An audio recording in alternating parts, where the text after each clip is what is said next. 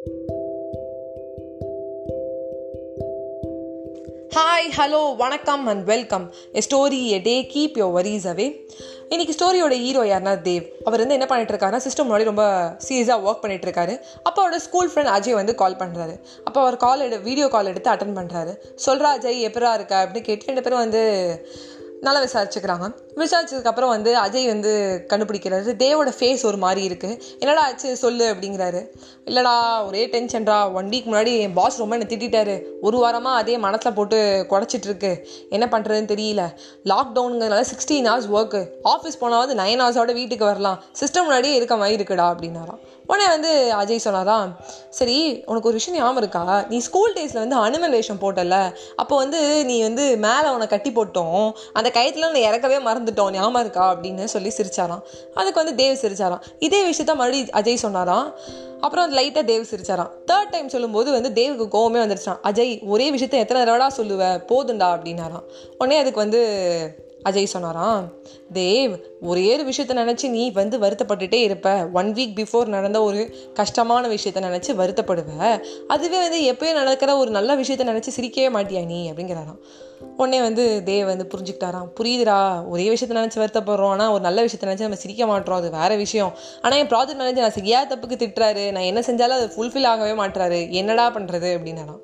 உடனே வந்து அஜய் உனக்கு ஒரு ஸ்டோரி சொல்கிறேன் ரெண்டு கேர்ள்ஸ் என்ன பண்ணிட்டு இருந்தாங்கன்னா ஒரு காட்டு வழியாக நடந்து போயிட்டு இருந்தாங்க. அப்போ என்ன ஆச்சுன்னா வந்து ஒரு பாட்டி கீழே விழுந்துட்டாங்க சேத்துல. அப்போ ஒரு பொண்ணு போய் ஹெல்ப் பண்ணால் இன்னொரு பொண்ணு ஹெல்ப் பண்ணலை.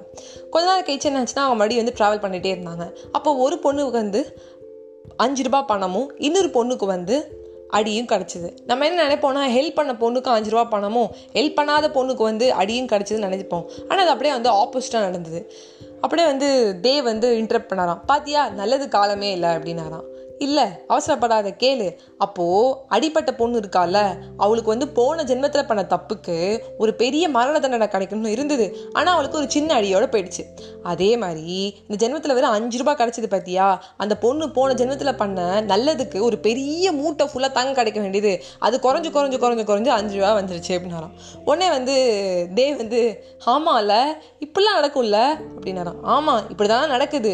லைஃப்பில் பாஸ்ட் ப்ரெசென்ட் ஃப்யூச்சர்லாம் கனெக்ட் பண்ணி தான் இருக்கு. நீ போன தினத்தில் ஏதாவது பண்ணியிருப்ப அந்த ப்ராஜெக்ட் மேனேஜரோட அதான் வச்சு செய்கிறாருன்னு சொல்லிட்டு சிரிச்சானா. எதுவாக இருந்தாலும் அக்செப்ட் பண்ணிக்கோடா. கஷ்டம் வந்துச்சா? அதையும் அக்செப்ட் பண்ணு. பாராட்டுறாங்களா? அதையும் அக்செப்ட் பண்ணுனாராம். உடனே வந்து தேவ் வந்து சொன்னானா மோட்டுக்கு பத்லு டாமுக்கு வந்து சரி அது மாதிரி வந்து எனக்கு நீ தான்டா ரொம்ப தேங்க்ஸ்டா அப்படின்னாராம். உடனே வந்து தேவ் இன்னும் நினச்சிக்கிட்டானா மனசில். நம்மளுக்கு ஃபேஸ்புக்கில் அவ்வளோ ஃப்ரெண்ட்ஸ் இருக்காங்க இன்ஸ்டாகிராமில் இவ்வளோ ஃப்ரெண்ட்ஸ் இருக்காங்க. நம்ம அவங்கள்ட்டலாம் பிரச்சனை சொல்ல முடியல. அவங்க அந்த பிரச்சனை கேட்கவும் இல்லை. நானாலும் அப்டேட் போகல அப்படின்னோடனே என் ஃப்ரெண்டு எனக்கு கால் பண்ணி கேட்டான்னு ரொம்ப சந்தோஷப்பட்டாராம். ஸோ நான் இன்னொரு விஷயம் சொல்கிறேன் ஃப்ரெண்ட்ஸ் நேற்றுக்கு நான் இப்படி தான் வந்து ஒரே ஒரு என்ன ஒருத்தர் கிரிட்டிசைஸ் பண்ணிட்டாங்கன்னு சொல்லிட்டு நான் ரொம்ப வருத்தப்பட்டேன். அப்போ நேற்று என்னோட ஸ்கூல் ஃப்ரெண்ட் உண்மையாகவே எனக்கு என்ன சொன்னான்னா என்ன சொன்னாலும் அதை அக்செப்ட் பண்ணு வைஷ்ணவி. எதுவாக இருந்தாலும் அதை அக்செப்ட் பண்ணிட்டு போயிட்டே இரு. உன்னோட ஃபிஃப்டி பர்சன்ட் வந்து பீப்பிள் வந்து பாராட்டுறாங்களா? அவங்களும் நினச்சி சரி. சூப்பருங்க தேங்க்யூங்க அப்படின்னு சொல்லிட்டு ரிசிச்சுட்டு போயிட்டே இரு. உனக்கு கிரிட்டிசைஸ் பண்ணுறாங்களா அதுக்கும் ஓகே அக்செப்ட் பண்ணிட்டு ஈன்னு இழிச்சிட்டு போயிட்டே இரு. இதுதான் வாழ்க்கை. இது இங்கே நின்றுக்க நின்று ஆன்சர் பண்ணி இதுதான் இது இதுக்காக தான் நான் பண்ணேன் அப்படின்னு சொல்கிறது வேண்டிய அவசியமே கிடையாது அப்படின்னு சொன்னான். ஸோ நெக்ஸ்ட் இன்னொரு விஷயம் சொல்லணும்னா பெங்குயின் படத்தில் வந்து கீர்த்தி சுரேஷ் வந்து அஜய் அஜய்னு சொல்லி ஒரு செவன்ட்டி சிக்ஸ் டைம் சொல்லியிருப்பா. நேற்று என்னோட ஃப்ரெண்ட் என் பேர் செவன்ட்டி சிக்ஸ் டைம்ஸாவது சொல்லியிருப்பா. இதுதான் பிரச்சனை அப்படின்னு சொல்லி இதுதான் உன் பிரச்சனையா? அப்படி சொல்லி சொன்னான்.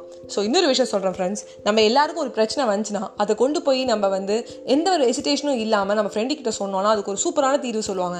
எப்படி வந்து தேவ் அஜய் கிட்ட சொன்னானோ நான் எப்படி என் ஃப்ரெண்டு கிட்ட சொன்னானோ மோட்டுக்கு பத்துலுவும் டாமுக்கு சரிங்கிற மாதிரி நீங்கள் உங்கள் ஃப்ரெண்ட்ஸ் கிட்ட போய் சொன்னோன்னா கண்டிப்பாக அதுக்கு ஒரு நல்ல சொல்யூஷன் கிடைக்கும். சில விஷயத்தை நம்ம பேரண்ட்ஸ்ட்டு சொல்ல ஹெசிடேட் பண்ணுவோம் டீச்சர்ஸ்ட்டு சொல்ல ஹெசிடேட் பண்ணுவோம். ஆனால் ஃப்ரெண்ட்ஸ் கிட்ட அந்த ஹெசிடேஷனே இருக்காது. என்ன என்னை பொறுத்த வரைக்கும் மாதா பிதா குரு தெய்வம்னு முடிச்சிட்டாங்க. என்னை சொல்ல கேட்டிங்க பார்த்தீங்கன்னா மாதா பிதா குரு நண்பன் அதுக்கப்புறம் தான் தெய்வம். Thank you all have a good day நாளைக்கு உங்களுக்கு நாள் நல்லா போகும். நாளைக்கு ஒரு ஸ்டோரியோட வந்து உங்களை பார்க்குறேன். A story a day keep your worries away